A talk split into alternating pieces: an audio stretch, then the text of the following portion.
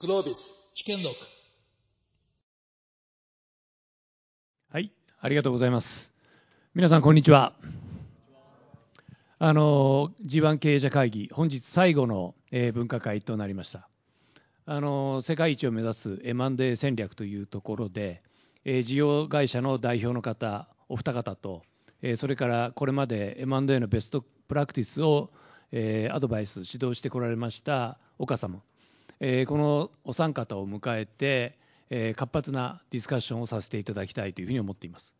やはりあの M&A もコーポレートファイナンスの中でもうどうしても避けては通れない、あるいは、えーマストなツールとして認識されてきたところだと思います。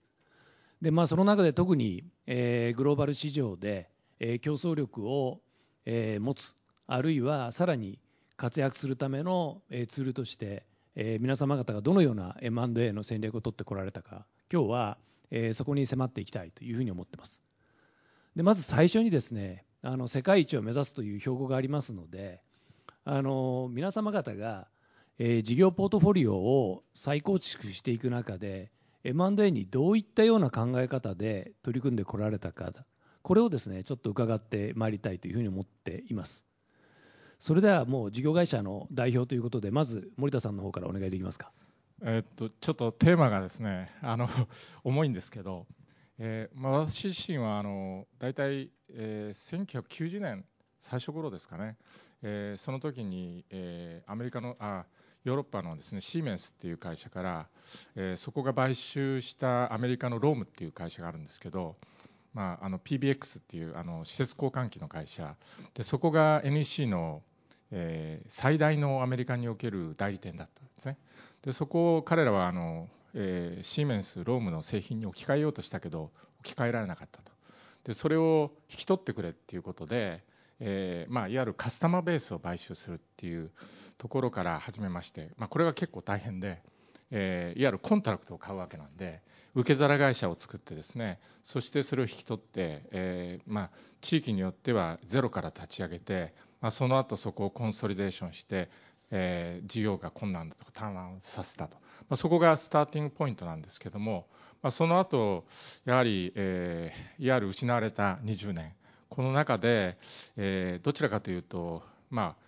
えー売り専門のですね、えー構造改革、ジョイントベンチャー作ったり、それから解消したりですね、資産売却したり、さまざ、まなあの形で、どちらかというとそちらがシフト、で中で少しずつそのやる買収を、えーやってきた中で、えまあ、成長領域に、えーあの定めてですねそのポートフォリオを強化するためにここ5年ぐらいですかね戦略的に、えーまあ、M&A をして、えーいわゆる我々の、えー事業の中核の一つを作ろうという形で、まあ、進めてきたと、まあ、そういう意味ではですねそういった経験を含めて考えると、えーまあ、いわゆるまあ、当たり前のツール経営の当たり前のツールとしてこれ使いこなしていかないと、えーいわゆる、まあ、世界の中でですね取り残されちゃうなっていう感じですかね。ありがとうございます。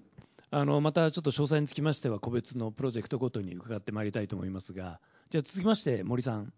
あのやはりそのインディードのですね買収をきっかけに、まあ、大きく、えー事業ポートフォリオをまあ変革してこられて、それがまあ一つの強みになっておられると思いますが、そのあたりを含めてぜひ、えーコメントをお願いいたします。はい、ありがとうございます。あのリクルートはあの日本のあの日々のライフスタイルのお手伝いですとかあの人材採用のお手伝いというところで皆様にあの使っていただけているんじゃないかと思っています。ただあの重富さんが今あの導入いただいた通りこの私の今来ているこのインディードというあの事業会社があの今期でいうともう売上高は1兆円をグローバルで超えてきてあの利益でもあの連結の過半数を稼ぐようなそういった事業に育ってきています。でこのあのインディードをあのそのグループに入ってもらうというところはあの今から約10年前にあの実行したところです。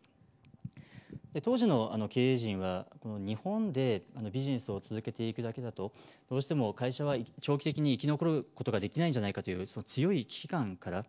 あのその私たちの強みであるそのインターネットですとか世界の潮流であるこの AI の発達ビッグデータをどれだけ獲得していくかそしてそのデジタルプラットフォーム上でトランザクション型でそのマネタイズされていくっていうふうに事業が事業構造が大きく変わっていくというところにベットをしてあのトップがコミットをして我々あのこのインディードを含むいろんな会社をグローバルで検索をしてそこでこのインディードの買収に至ったというところです。で今では、ま、このインディードが大きく育ちこの採用のハイアリングでのプラットフォームとしてあのその世界一を狙える世界一にあの位置づけているようなそんなポジションを獲得できているんだと思います。でこれをあの私たちあの simplify hiring と言っているんですけれどもよりその job seeker の方々が仕事を探しやすくでクライアントの方々がその求職あの、えっと、採用しやすくするためのプラットフォームをあのより作っていく育てていくためにで今足元の M&A 戦略というのはこのプラットフォームを育てるためにこの私たちのこの事業領域のバリューチェーンをよく眺めてでそこの足りない部分機能であったりチャンネルであったりそういった部分をこのメイクオアバイ私たちグローバルで数千人のエンジニアがいますので自分たちで作っていくのかそれともあのこの時間を買うっていうところであの買収をあの検討していくのかこんなところで今あの事業トフォリオの構築を行っているそんなところでございます。ありがとうございます。プリンシパルとして、え、M&A をご覧になってきたあるいは遂行されてきたお二方にお話を伺いましたが一方で長らくですね M&A のプラクティス、まあ、プロセスマネジメントを含めて見てこられた岡さんからはどのようなコーポレートファイナンスのツールとして MA を捉えるべきなのか、そのあたりをちょっと伺わせていただけますか？はい、えー、かりました。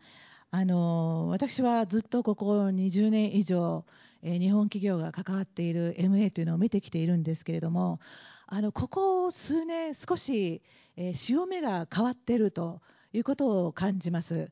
あの MA というとですね目的はシナジーを出すそれからグロースに資する、えー、事業を手に入れるということになるわけなんですけれどもここ確かにシナジーを求める MA はかなりうまくなってます。皆さんかなりこれ言われたからなんですよね。失った20年30年で、えー、飛び地の投資をして、えー、投資家にも怒られたわけですよね。でそしたら、えー、既存事業と、え近いところでもっとシナジーを出していけようということを言われてそういう MA をやってきたと。でそこでまたシナジーが出ないと出せよと言われて一生懸命やってきたと。これは極めて出るようになってきてると思います。ところが蓋を開けるとシナジーを求める MA というのは企業価値貢献がそんなに大きくない。そうすると成長した感じがしない。ここでまた投資家が言うのはもっとグロースだと。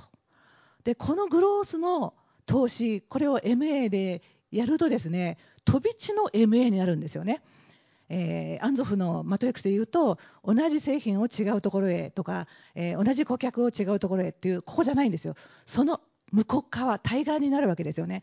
そうするとですねシナジー効果は湧かないわ、えー、失敗をすると怒られるわ。でここの大きなキーはガバナンスなんですね。親会社株主としてどうガバナンスを効かせて、えー、投資した会社に価値を出してもらうかと。ここが今チャレンジになっているような気がいたします。以上です。ありがとうございました。まあ、いくつか今岡さんのお話の中にはキーワードが出てきたと思うんですけれどもその M&A の目的としてのですねシナジー追求なのかあるいはグロースを求めるのかという部分であったりあるいはおそらくこの後出てくるであろう PMI に向けてのガバナンスの問題っていうのは出てきましたがちょっとこれを受けて森田さん、ぜひですねこれまでの歴史の中で、えー、成功事例、あるいはその失敗事例あろうかと思うんですが、失敗というのも失礼なお話なんですけれども、まあ、どういったところがうまくいって、こういったところはもうちょっとうまくやったらよかったよなと、何かそういったような事例があれば、シェアしていただけますか？えー、っとまあ、今の話ともちょっと関係あると思うんですけど、あのまあ、この10年、えー、10年ぐらいの前はですね、あんまりこう、どっちかというと売りが中心だったんですけど、まあ、その中でもいくつかこう、えー、私としてこうあの思い出深いそれからあの今見てもですね成功してるっていう何件かあるんですけど一つはあのアビームコンサルティングこれは元岡さんもいたんですけどアビームコンサルティングっていう会社。それから、えー、と2つ目はですねこれもまさに NEC が今 5G であの、えー、やってる領域に非常にこの親和性があるんですけど、まあ、アメリカのネットクラッカーっていうですねこれもあの通信系のあの OSS、BSS って言っているソフトウェアの会社それから、これはあのこれもあの今の岡さんの話とちょっと違うと思うんですけどあの OCC っていう会社で産業再生機構のところにお世話になってた、えー、海底ケーブルのですね、えーと、ケーブル会社なんですね。えーとえー、これあの、えー、さっきの話のところで言うと我々やっぱりファイナンシャルインベスターじゃないんでやっぱりあの、えー、あの事業のシナジーっていうかですね集積は求めるんですよ。ただその、えー、シナジーを前提として買収は正当化しないっていうあのことですね。でこれはあのいずれも、えーあのえー、OCC の場合は海底ケーブルが彼らがあって、まあ、日本で唯一の会社なわけですけどそして、えー、NEC が通信、えーと、海底ケーブルの通信を持っていてで、まあ、あと船があればできるわけでこれはもう今世界で、えー、トップ3のあの会社になっていてアジアではあの、まあ、ファーウェイが一時やってきたんですけどこれだけになっているそれからアビームもあの皆さんご存知のようにですねあの今は多分、えー、SAP の、えー、 certified engineer は多分、日本でトップ。で多分スケール的に言うとアクセンチュアさんの次ぐらいの規模の約6000人ぐらいの、えー、コンサルタントがいる会社ですね。それからネットクラッカーという会社もこれも今まさに、えーと、オープン仮想化が進んでいる通信事業の中で多分この領域ではですね、えー、トップ2に入る、えーまあ、これからこの領域が大きくなってくるその領域これいずれにしてもその我々のコアの領域に属している会社を買って成功したと。で失敗したところってあまりこれあのなかなか言いにくいですけど2つだけ挙げますとね。一つはあの PC であの家庭用 PC をやってたパッカードベルという会社でこれ2000億、えー、と結局私あの買った方じゃないんですけど整理した方なんですけど、えー、整理するのに十数年かかって、えー、2000億かかってきれいにしたと。もう一つはですねあの A123 って覚えてらっしゃるかも今リチウムイオンって非常に、えーと騒がれてますけどこれのグリッドをやってた会社でこれね考えてみると多分ね両方ともね赤字会社なんですよ。であの魅力的だったんだけど赤字会社。それからねマネジメントチームがちょっと弱かった。あのそれぞれの会社のね。それから3つ目は今さっき岡さんが言ったとこと合うんですけどあのガバナンス。でガバナンスと資本政策がと戦略が不一致だった、まあ、これあの話すと長くなるのでそういうふうに そのぐらいにしておきます。分かりました、まあ、いくつかあのお話の中でマネジメントのケーパビリティとか、まあ、見なければいけないおそらくデューディリジェンス的なポイントが出てきたんだと思いますけれども森さん、そのあたりはいかがですか？あの森さんご自身としてのあるいはリクルートグループとしてのですね過去の経験談として、え、ぜひともシェアしておきたいということがあればお願いします。この MA での見るポイントですとかその後の PMI 経営というところですかねご質問としては。そうですねあのその私たちリクルートがこれまであの海外中心にあの M&A を行ってきたところはあの、えっとまあ、既存の大きなあの、まあ、キャッシュローが盤石な会社を買収したというよりもあのこのその HR テックの世界のこのスタートアップをあの買収させていただいてでそこをあの、まあ、そこであの一緒に事業を行ってでイノベーションを起こしてあのもともと起業家たちが持っていたビジョンを実現するということをやっていました。なのであのちょっと急に文系っぽい話になっちゃうんですけどもうちの会社がすごくすごく重視しているのはこのファウンディング CEO との感性の一致。でビジョンがちゃんと共有できているかということをこれは徹底的にあの確認します。でそのインディードのあのこの買収の際にも今私たちのグローバルの CEO をやっているイデコバ自身がこのインディードのあのファウンディング CEO とも徹底的に話をしてもうお互いもう最初から会った初日からそうだよねそうだよねというところであのビジョンが一致していたというところです。なのであの、まあ、作りたい世界観が一緒であるかどうかというところあとは CEO あのそのファウンダーたちあのエンジニアのコアな人たちというところがあの一緒にあの長期間で仕事ができるかというところがあの一番確認するポイントだと思っています。これは1個目。で2つ目としてはあのこれはあの リクルートのあの経営のあの秘伝のタレみたいなところですけどもあの言い出しっぺがこのやるというところです。よくあるケースではあの、まあ、他の会社様であの私も見聞きしたケースではこの例えば経営企画があのその買収候補先を見つけてきてであの買収を意思決定してで実行する人はまた別というあのお返しがあられます。あの我々もかつてそういう時期がありました。ただ今はもうあの、えっと、この言い出しっぺの人がやりたいって言った人を信じてでその人があのこの現地に赴いていって例えば CEO になるですとかそのチアパーソンになっていくということをやりながらでコミットをして会社を伸ばしていく。こういうことをやっています。で私はあのどちらかというと本社サイドの人間ですけども本社はあの極力口を出さない。でもあのいろいろと手を差し伸べていってあの、まあ、いい人と思われるようにして、まあ、相談が来て助けていく。こんな経営をやっている感じです。なるほど。あのありがとうございます、まあ、言い出しっぺっていうか、やりたい人が最後まで責任を持つっていうことなんですね、結果も含めて。そうですあまあ、それはあの大変理にかなってるんじゃないかなというふうにお伺いしてて思いました。一方で、岡さん、どうですか、まあ、あの今までのご経験の中で、ですねいい事例、悪い事例、あるいはもうアドバイザーとして見ておられて、これは失敗したなっていうのもあ終わりになるんじゃないかと思うんですが、いかがですか？はいあのー、今ね、お二人がおっしゃったことを伺ってて、あのもうここに成功要因は、えー、もう集約されていると、まあ、あのまさにおっしゃった通りだと思います、あの成功に関しては。これあの準備、どれくらい準備できているかということと、どれぐらい信頼関係が、えー、もう買収直後から実はデューデリの段階からそうなんですけどコミュニケーションの機会があるから、えー、そこからどれぐらいコミュニケーションができているかというところに尽きるんですよね。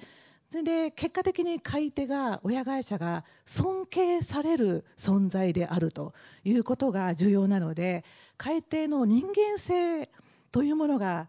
問われるんだと思うんですね。非常に怖い。で買い手の方は評価されるということなので非常に怖い。でもあの買い手は得てして上から目線にいっているというここら辺のギャップですよね。この辺が失敗に、えー、結びつくところなんだと思います。あのー、一つですねえー、森田さんがあの先ほどアビウムのことをおっしゃったんですけれども実はあの件は私たちアビウムの中では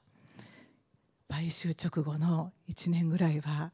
NEC 失敗だったよねって言ってたんです。ところが今は成功ですよね。成功事例なんですよ。これは何を言ってるかというと買収直後の J カーブというのがあって、えー、最初もうみんなの気持ちがなかなか集中していかないので、えー、落ち込むんですよね、それでまた上がっていくというここの場面があると。でこれが短かったり長かったりするんですけどアドバイザー的にはできるだけ短くしてくださいと。いうことを言うんですが日本企業は得てして時間軸長く感じらっしゃいますので、まあ、2年、3年はいいんじゃないのと。いうことを言うと。でも2年、3年では皆さんもあの対象会社の方はじゃああの辞めますって言って辞めていってで人が残っていないということが起きていると。時間軸なんですね。対象会社の人たちが考えている時間軸とえー、買い手親会社が感じている時間軸これの差というのが合ってますかね？というところはもう一つ付け加えるとするとあると思います。でこれが合わない局面というのはスタートアップへの投資。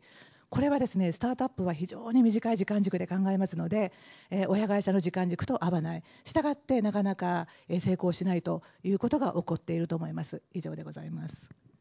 ありがとうございました。あの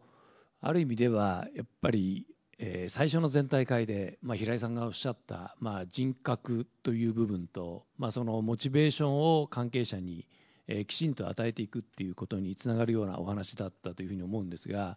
そういう意味で森田さんいかがでしょうか？そのこれまでのいろいろな買収ものすごい数をやってこられてると思うんですけれどもそのターゲット選定をどのようにやってこられてその時の考慮点が何なのかまあ、それに加えて今ちょっと岡さんが触れていただいたところを合わせて考えるとその PMI のプロセスにおいて何を重視してそういうその時間軸のずれとかあるいは先方の期待感とのずれっていうのを埋めてこられたんでしょうか？そのあたりちょっとコメントいただけますか？あの、うん、システマティックにやりだしたのはですね、うんえー、多分、えー、私があの、えーまあ、なんかよくわからないあのタイトルなんですけどチーフグローバルオフィサーって CFO の前に2年間ぐらいやってたんですけどでその時にあの当時の社長の,、えー、あのニーノから MA 考えろって言われてであの、まあ、自分はずっとさっき申し上げたように30年ぐらいやってるんで、えー、とチームもあったんですけどだいぶあのこう、えー、チームも弱体化しててそれからあのいわゆる買収とやっぱり私はあの売る方は結構いっぱいやってたんですけどジョイントベンチャーとか。買う方はですねさっき言ったようにまあえー、そんなに数多くなかった。それでやっぱりねこれあの、えー、いろんなところにあの聞きまくってあの、えー、M&A 公社という人に聞きまくってですね。でその後あのまずチーム作りから始めたんですよ。で、えーまあ、今あのそのチームのリーダーやってるさっきのあのえー、あのリクルートのお話と同じようにそこはその彼は今はあの MA したんですね。最大 MA のところの事業責任者やってるんですけど やらしてるんですけどあのまずチームを作ったということですね。それから、えー、社長に当時の社長に宣言して、まあ、1年間は MA やらないと。とにかくどこにどういう形で投資するのかっていうことをもう徹底的に検討すると。約その50万社えーと、の、えーと、いわゆるペーパーでのサーチから始まってで実際にはですね、えー、その時の、えー、戦略的事業領域には3つ領域をこう定めてその3つの領域の、えー、ビジネスリーダーとそれから、えー、MA のですねチームリーダーとチームタッグ組ませてですねその、えー、事業戦略と MA 戦略の整合を1年間図ったんですねでその中で大体100社以上の面談を、えー、やりました。でその中で、えーとまあ、いい効果としてはですね事業戦略も磨かれてったんですね。で M&A も磨かれてったでまた M&A もこれってやっぱり availability っていうかねあの actionability っていうのは結構あるしそれから領域によってはですね高すぎる領域とかいろいろあるんですよね。でその中でどういう会社をどういう領域で、えーとどういう形でやるかっていうことを、えー、決めてまあ、その結果がですね今の、えー、我々が言ってるデジタルガバメント領域で最終的にヨーロッパの会社を、えー、あの2社、えー、買ったわけですけど、まあ、そういったあのところにまあつながっていると、えーまあ、その中ではですねその他の領域については、まあ、一つは、えー、対象の候補として我々欲しい会社あったんだけども、まあ、先ほどあったようにベンチャー系の会社で、えー、キャッシュが出てないそして我々としてはかなりビジネスシステムがしっかりしてないとそういった会社を吸収できない。でこれ没ですね。あのもうちょっと我々があのケーパビリティが上がってくれば、えー、大丈夫なんです。もう一つはこれあの業種のあの、えーと、IT サービスの領域だったんですけどこれやっぱり業種ごとの IT サービスの領域ってかなりローカル性が高いのであの海外の MA あってもですねあんまりこうすぐこう有効にならない。ですね。でそういうのでこれも没ということで、えー、まあそういう意味でですね、えーと、そういった領域にあのあの、えー、デジタルガバメントの領域に我々は、えーあのえー、買収していったということになります。それから、まあ、さっきありましたけども PMI のところはこれはあの我々も一番最初にスタートした PMI あのシステマティックにやったのはネットクラッカーという会社の時なんですけど100日って決めてえでとにかくこの間にですね集中的に全部やるということとあとは PMI は始まる前が大事なんですね。さっき言ってたそのいわゆる、えー、あのキーパーソンとの握りそれからそういったところっていうのはその前にこうもうあの始まってるっていうこととそれからやっぱり契約する前にですねあの基本的なゴールっていうのを、えー、と共有してないとまずいそれからあの買収してからですねよいしょとやってもねこれあのそこでできるのは例えば IT とかそれから、えーと、いわゆるオペレーションのこととかそういうことはできるけどいわゆるあのケミストリーの部分っていうのはその前にやっておかないとダメですね。あの追加で一つだけちょっと森田さんあのお聞かせいただきたいんですけどあの森田さんのところがやられた MA って意外にスピードが速いじゃないですか。でまあ、あの相対の取引も多いと思うんですけどそれってどうやってオークションを避けて相対取引に持ってったりあるいはそのすごくスピーディーにねあの、まあ、ある意味で相手を抑え込んで、えー、いい条件で買い取るとかそういうことはどうやったらできるもんなんですか？これはさっき申し上げましたようにあの買収前にというかそういうオークションが始まる前に我々もあの候補と話してるんですよ。でかつその我々プレデューディリジェンスって言ってますけどあの相当深いあのマーケティングリサーチやってます。だからデューディリジェンスをやるのは確認なんですよ。でということとあとやっぱりねあの最近あの、えー、あのプライベートエクイティとの競争が多いですよね。で日本企業ってやっぱりレピュテーションがあのっていうかあの、まあ、悪い評判があって遅いと。で我々はいずれの案件もですね NDA 結んでから契約締結まで8週間です。だからそれだけのスピードでやるとあのいわゆる相対に持っていけないしでそのところについては彼らの目線というのも我々あのヨーロッパの会社はですね、えーと、いずれも全部、えー、売り主は P です。だから本当だったら P はオークションするはずです。だけどオークションをしないでもこれはもうこのスピードとこの価格だったらこれはや GO だと。でそれはその、えー、それぞれの事業会社のマネジメントがぜひ NEC とやりたいと。いうところもこれ非常に強い。だから最後の案件あのヨーロッパのあのスイスの案件なんですけどこれは我々あの最高値じゃなかったです。オークションだったんですけど。これは残念ながらオークションになったんですね。他の2つは、えっと、最終的に相対に持ってったんですけど。だけどそれでも最高値じゃなかったけれどもやはりマネジメントが、えー、NEC とやりたいということで、まあ、僅差ではあったけれどもそれで、えっと、あのあの獲得できたということですね。なるほど。そうするとやはり価格とスピードと確実性とあとはターゲット会社のマネジメントなりステークホルダーとの信頼感、まあ、この4つのバランスでやはり決めていくところが大きいと、このように考えればよろしいですか？やっぱり PE の案件でもね、あの事業あのその事業会社のマネジメントチームの意向っていうのは、ある程度尊重されるっていうことがありますし、えーと、そこのところは、その後もものすごく重要ですよ、成功のために。ありがとうございます。一方で森さん、あのリクルートさんの場合は、割とそのインディードっていうすごく太い柱があって、その後丁寧にボルトオンをやられながら周辺領域を開拓されてこられたように見えるんですけれどもその辺りの考え方あるいはそれと合わせてですねその買収ターゲットをどのように探してこられているのかその辺り少しあの深掘りしていただけますか？はい。あの森田さんのお話が面白すぎてずっと聞いていたいなと あの思ってあのはい、ちょっとついつい隙を作ってしまいました。えっと、あのその買収をまずするかしないかというところは先ほどちらっとお話をしたやっぱり make or buy というところがあのここは大事なんだと思っています。何を言ってるかというとですね買収というのは目的じゃなくてその、まあ、経営戦略事業戦略があり、まあ、我々その HR テクノロジーのあの事業でいうと simplify hiring 採用をいかに早くあの使いやすくあのお客様に使っていただけるかというところをあの目標にそのためにこのバリューチェーンの中でどこの部分をが今我々の会社に足りないのかそれを作っていくのかメイクするのかそれとも M&A でバイしていくのか買っていくのかこんなところがあの一番大事なところです。であのこれまでボルトオンで例えばその HR テクノロジーはあのインディードをあの、まあ、約10年前に買収をしてその後あのグラスドアというあの会社も買収をしましたこれはあのお客様あの大手のクライアント企業のチャンネルを獲得するというところがあの一義的な目的であの買収をしてでこのインディード HR テックのプラットフォームを強化するというあの作戦でした。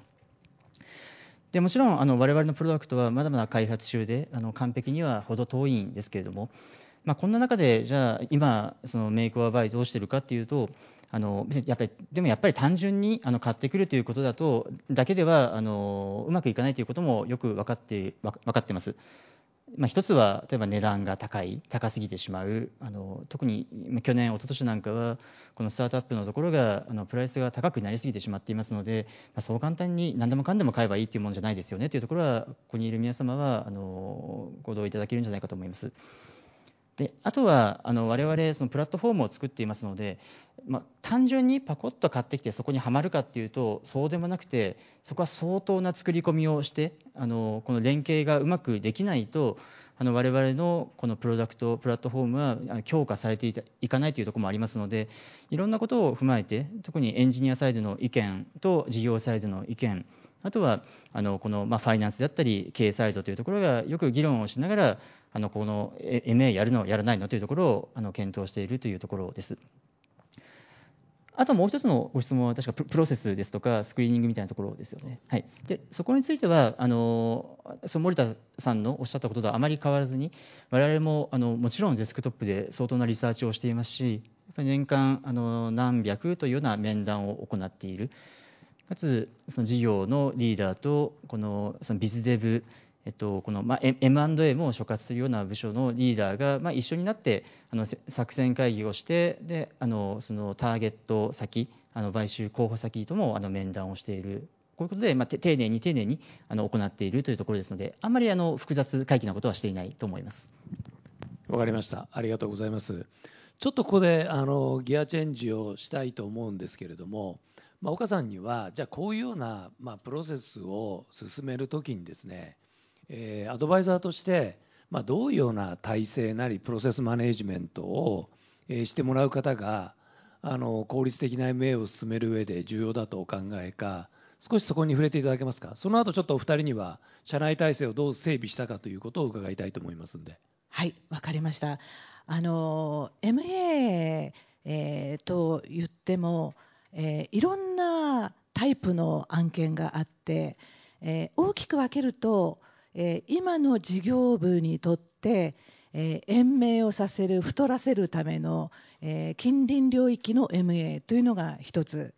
もう一つは、え会社対会社ぐらいの話ですね、え今の会社の規模を1.5倍にしようとかそういう会社の話。でこれは、えさっき言った飛び地とかグロースとかっていうところになりやすいんですけれどもこれによって、え案件のえー、まあ、取り扱い方は違うと思います。でもしあの前者の方はシナジーを求めてということになっていくと思うんですけどその時には今の日本企業であると事業部の方がかなり案件に入っていかないと特に PMI のことを考えると案件に入っていかないといけないんではないかなと、コーポレートあるいは経営企画こういった人たちだけで進めることは難しいだろうと思ってます。で後者の、会社対会社というのはどちらかというとコーポレート主導で、事業部が入る余地は実はあまりなくて。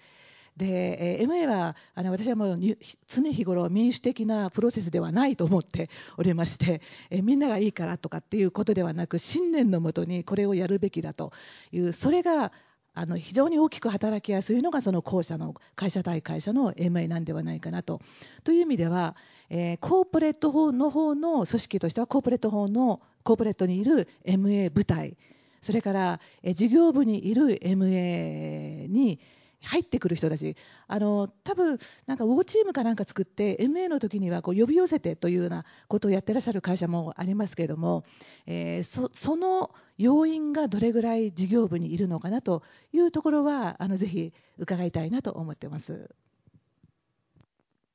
出ましたありがとうございます。その観点からちょっとじゃあ順番逆に戻って、えー、森さん恐縮ですけれども御社の中ではその社内体制、まあ、プロセスをどのように動かしていくのかまあ、そのあたりはあの考え方を含めてちょっとご解説いただけますか？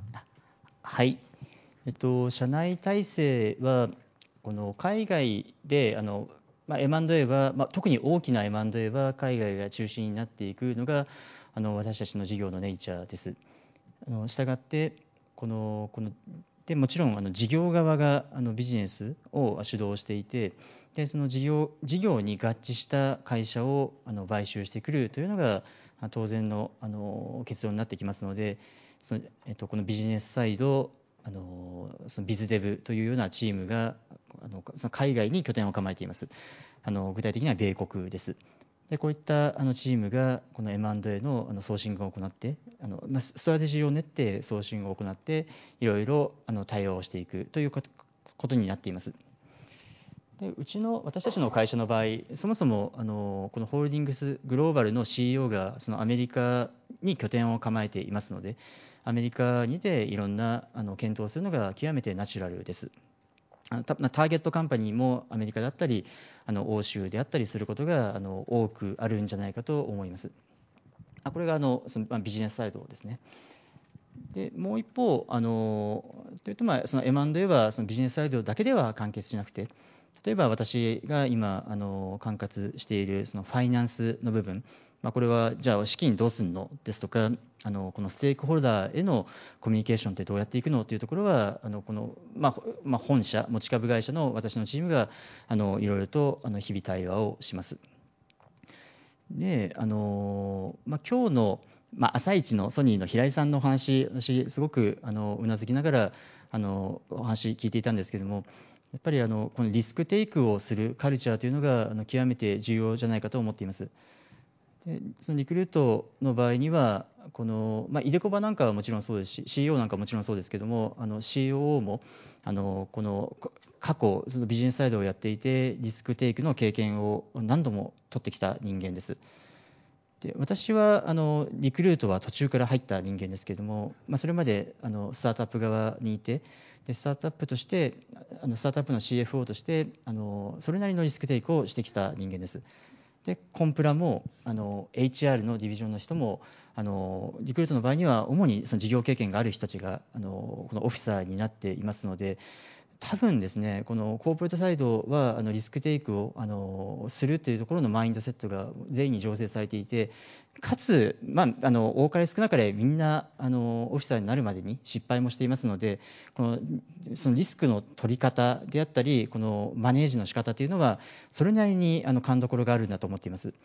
なのであのいろんな議論は極めて建設的ですしできる限りその事業側がやりたいといったことはあのやれるようにいろんな調整をしていくというようなあの風土ができていてこれがあの私たちのあの、まあ、一つの成功要因じゃないかなというふうにあの、まあ、今日一連のお話を聞いてて思いました。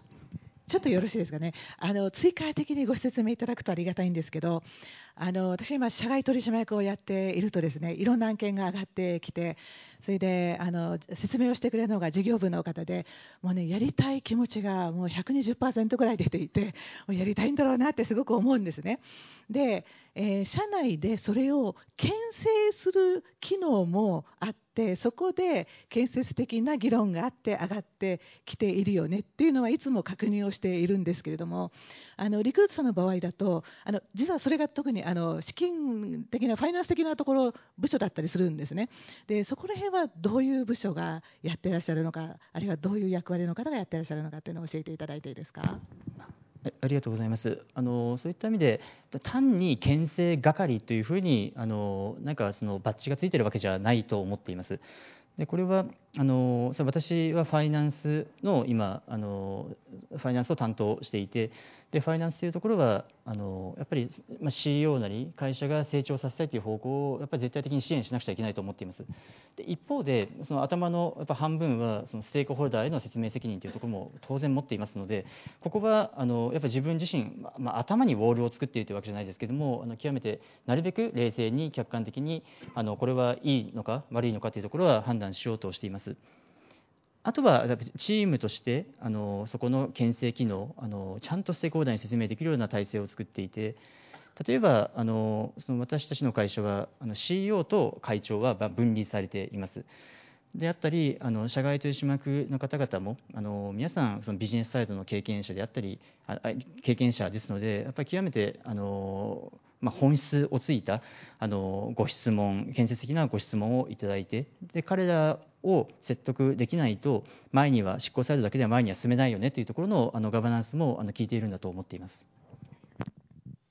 どうも森さんありがとうございました、まあ、現在の状況大変クリアにご説明いただいたと思うんですが一方で森田さんのところはもう本当に30年ぐらいの歴史があっていろいろな変遷を経てですね最適なその社内体制っていうのを作られて、まあ、迅速なエグゼキューションを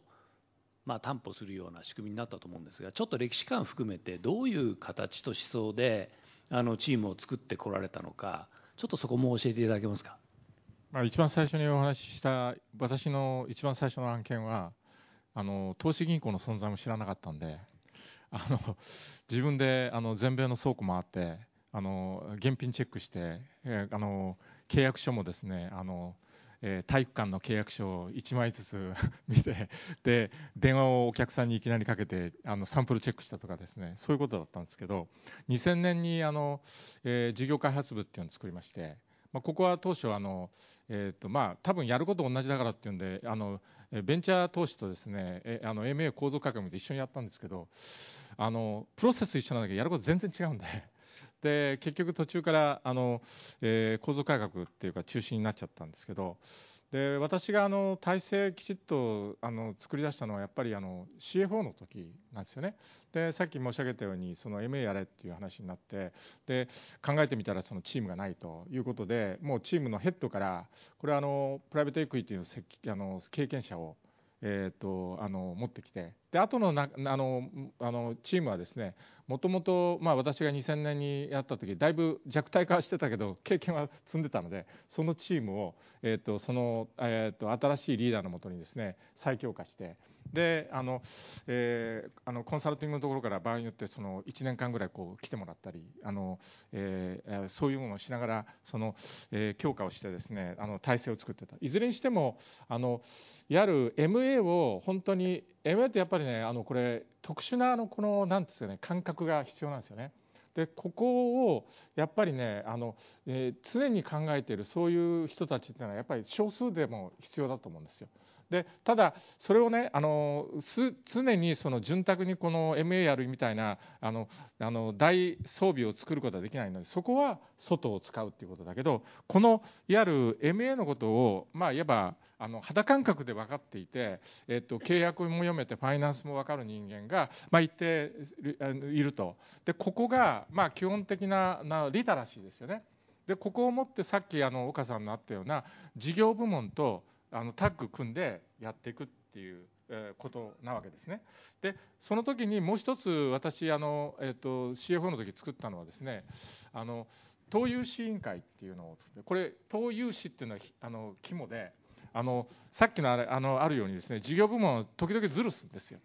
それであの、えーと、融資で入ったりねそれからあの、えーと、例えば案件があのやるやるときにそのいわゆる、えーと、規範とかああいうもののスレッショルドを少し下がるところであのやってくると。であのこれはダメだからっていうんでもうね、えー、と全ての投融資案件について1億円以上えーとまあ、本当はもっとちっちゃくてもよかったかもしれないけど1億円以上のやつを NDA するときに持ってこい。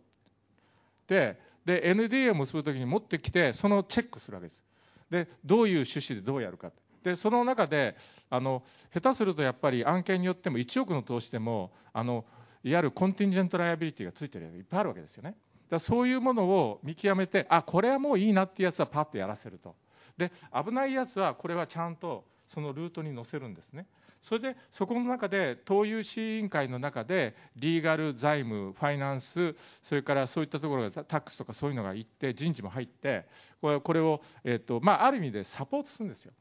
あの要はあの第三者的にチェックするというよりはこのディールをきちっとやるっていう体制まあ、ある意味で、えーと、サポート体制を作ると。でそこの中でちゃんとそこで CFO 当時は私が CFO だったわけですけど CFO としてこれはいいとか悪いとかこうしろとかああしろとか、まあ、いわゆる交渉の、えー、いわゆるあのウォークアウェイポイントを明確にしていくってことですよね。でそれをやって、えーと進めていくと。いうことですね。それともう一つは、これ、あの一旦やった後のチェックが大切で、これはあのあるっていうことが一つの歯止めになってるわけなんですけど、あの経営会議とかその、えー、との場でですね、えー、と経これは経営企画にやらせてるんですけど、す、えー、べ、ての、えー、と投資案件について、えー、と事業計画通りいってるのか、それとも、えーと、ダメなのか、それから赤字が続いてないか、続いてないか、それから、えーと、定性的な目的が達成してるか、達成してないかっていうのを、投資責任者、事業部門に全部説明させると。あの特にダメなやつにねあのいいやつは説明させる必要はないんですそれを6ヶ月に1回やることによってあの変なことが出てこないようなあのするとそういうのがあるとねやっぱりあの、えー、皆さんちゃんとやるようになる、まあ、そんな感じですかね。はいありがとうございます。あのちょっとまだ伺いたいポイントがいくつかあるんですけれども、あの残念ながら全体討議の時間になりましたので、えー、会場の皆様方含めてご質問者ご質問がある方は承りたいと思います。よろしければどうぞ。じゃあ何人かの方で、えー、そちらの方、それからそちらの、えー、お二方、まずちょっとご質問3つお願いできますか、まとめて。はい。非常に参考になるお話ありがとうございました。CUC の浜口と申します。えっと、まあ、MA を成功させる上で、対象会社のマネジメントが非常に重要だっていうお話を2人、森田さん、森さんから伺ったんですけれども、まあ、P ファンドの場合であれば、エグジットボーナスがあの対象会社のマネジメントに設定をされているケースもあると思いますし、まあ、創業者の場合も、えー、株式を売ってしまうことで、ある程度のこう経済的なインセンティブというのは満たされている状況なのかなというふうに思ってます。でまあ、ビジョンの共有をしていくということは当然なんだろうなと思いながらも、その方々が頑張り続けてもらうために、まあ、報酬制度、インセンティブ、まあ、そういったところはどのように設計をされているのかというのをお伺いできればと思います。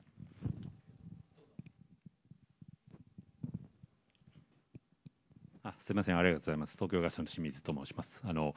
あビームってなんで意思決定できたんでしょうかって、まあ、それはどういうことかというと、皆さんにお答えいただきたいんですけど、結局、我々の買収なんかも、あの無形資産とか、あの要はあの無形資産、有形資産のない、どっちかというとのれんが膨らみがちなものになる、それはすなわちスキルセットを買いに行くっていうことが多いわけですね。それって人に帰属しているものが多かったりをして、そういうものを買収するときにどうするんだろうと、それとマネジメント層との関係も、あの同じ夢見てるときはいいんですけど、やっぱりですね、その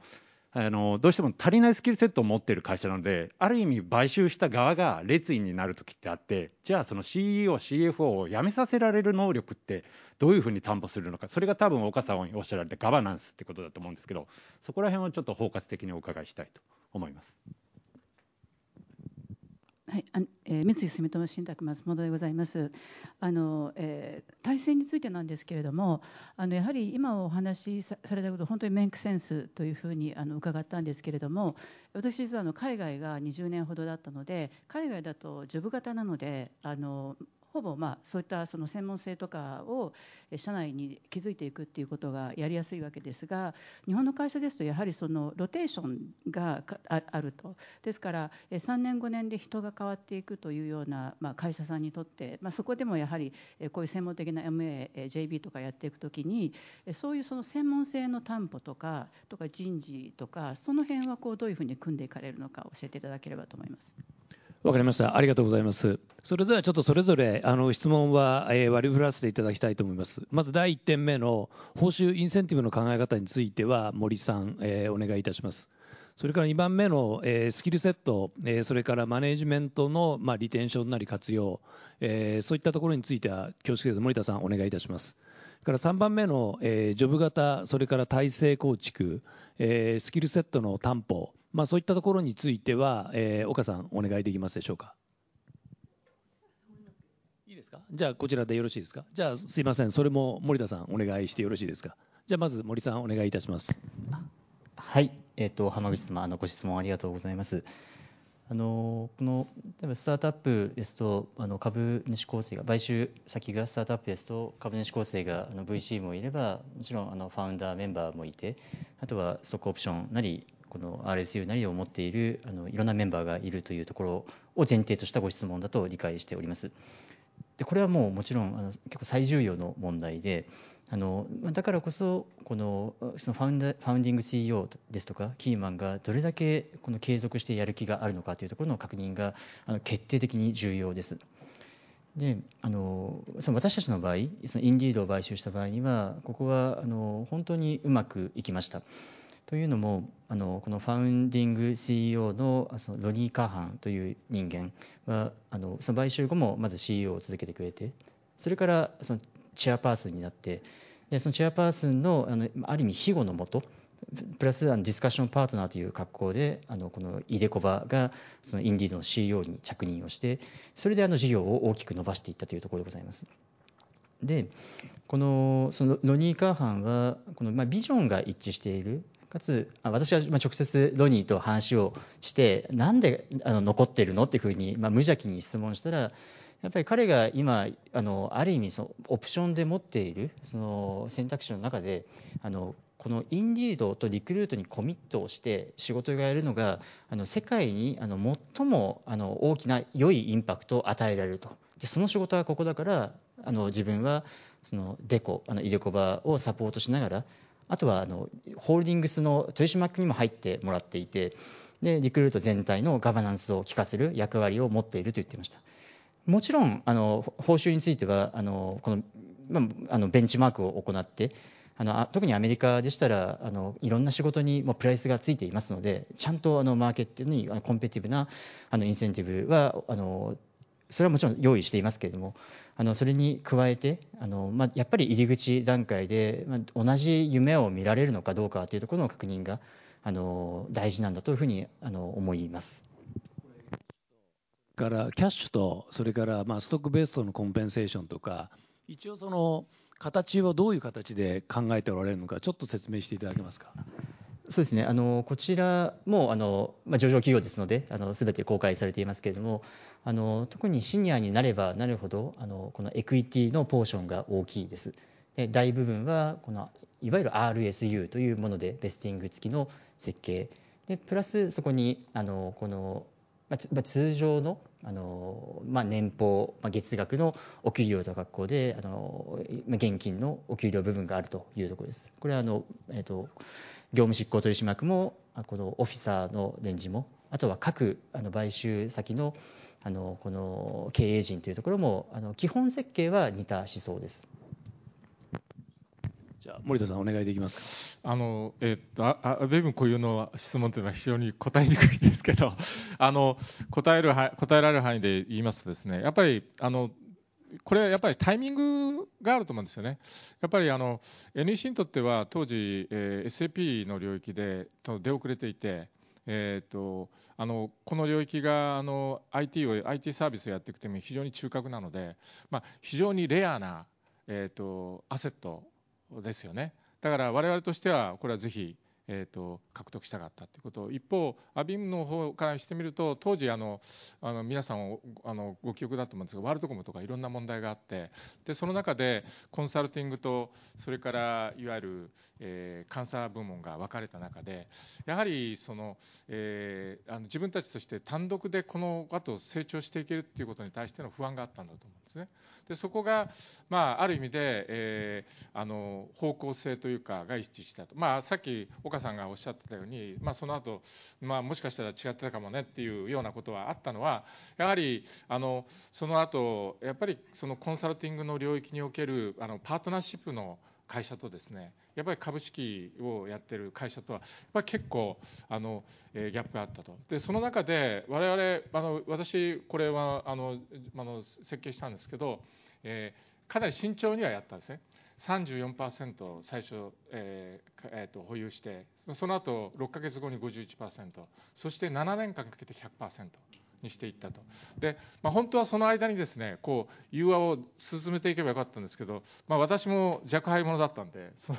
あの、そのシナリオは必ずしも、その7年間ぐらいはですね、無駄にしてしまったんじゃないかと思うんですけども、まあ、その後、その、やっぱり、その、えこれ、あんまりきれい事じゃなくてですね、どれだけその、一緒にやっていくことにこの意味があるか価値があるかっていうことに関してこのキーのマネジメントチームとあの共有できるかっていうところまあ、ここやっぱ最後はね人間と人間と勝負だというふうには思うんですよね。だからあのそこのところでやっぱり、えー、あの方向性を一致できる、えー、マネジメントチームと、えー、一緒にその、えー、夢に向かってやっていくっていうこと、まあ、ここをね、えーと、とにかく、えー、あの絶え間なくえーと、諦めずにやっていくしかないし、えー、あるあのところではいろんな意味でのリスクがあるわけですけどそれはもうとにかく、えー、超えていくその目的のためには超えていくっていう強い意志しかないんだと思うんですね。であのこれは海外の会社の場合もっとあのドラあのなんていうかドライなところあるんですけど海外の会社で我々が、まあ、そういうことの過去の経験も含めてあの、えー、買収会社についてやってるのはもうあの最初の時から1日目からですねあの、えー、指名委員会を立ち上げます。で指名委員会を立ち上げてもうあなたが、えーとまあ、例えば事故になるかもしれないし、えーと、いついなくなるかもしれない。だから、えーと、あのあなたのその次の、えーと、社長っていうのを、えー、と選ぶ、えー、とメカニズムを作る、まあ、最初は嫌がる人もいるんですけど嫌がるのもいるんだけど、えー、とそういうことをすると、まあ、最初からそういうものがあの0日からその話をすると皆さん納得しますよねあの渋々でも。でそれでもってとにかく、えーとあのえー、方向性が変わったりいろんなことがあった時に、えー、そこの時にですねきちっとこの、えーと、対峙をして、えー、こちらの主張をちゃんと強くやるためにはやっぱりねオールタナティブを持ってないとダメですよ。あの当事者として アビームの言える範囲であの補足をいたしますとあの、まあ、私もちょうどそのあのアビームに出資された時にいたんですね。でいたんですけどその当時は数年間辞めなかったですよね誰も。でそれはですねあのおっしゃったのはアンアウトのスキームだったんですねだからみんなあのこうパあの何人か、えー、リストがあってこの人が辞めたらこの、ね、年収のどうなるって非常にいいスキームだったんですけどあのそうするとみんなで、ね、お前辞めんなよ辞めんなよ辞めんなよって言って あの辞めさせないというねそういうあの雰囲気が出て、まあ、頑張ろうねという雰囲気が出たということなんですけどもこう一般的に人を買う M&A というのはおっしゃる通りとても難しいです。で採用をするんだったらいっぺんに、えー、入ってきてくれる M&A がいいよねというそういう思考だと結構失敗しやすい。というのは人を資産だと思ってるから。人は人なんですね。だから人としてコミュニケーションをやっていかないともうちょっとこんなにあの無機質にやこう使われるのって嫌だよねということを感じると。その点 NEC さんはうまい。と思いました。以上です。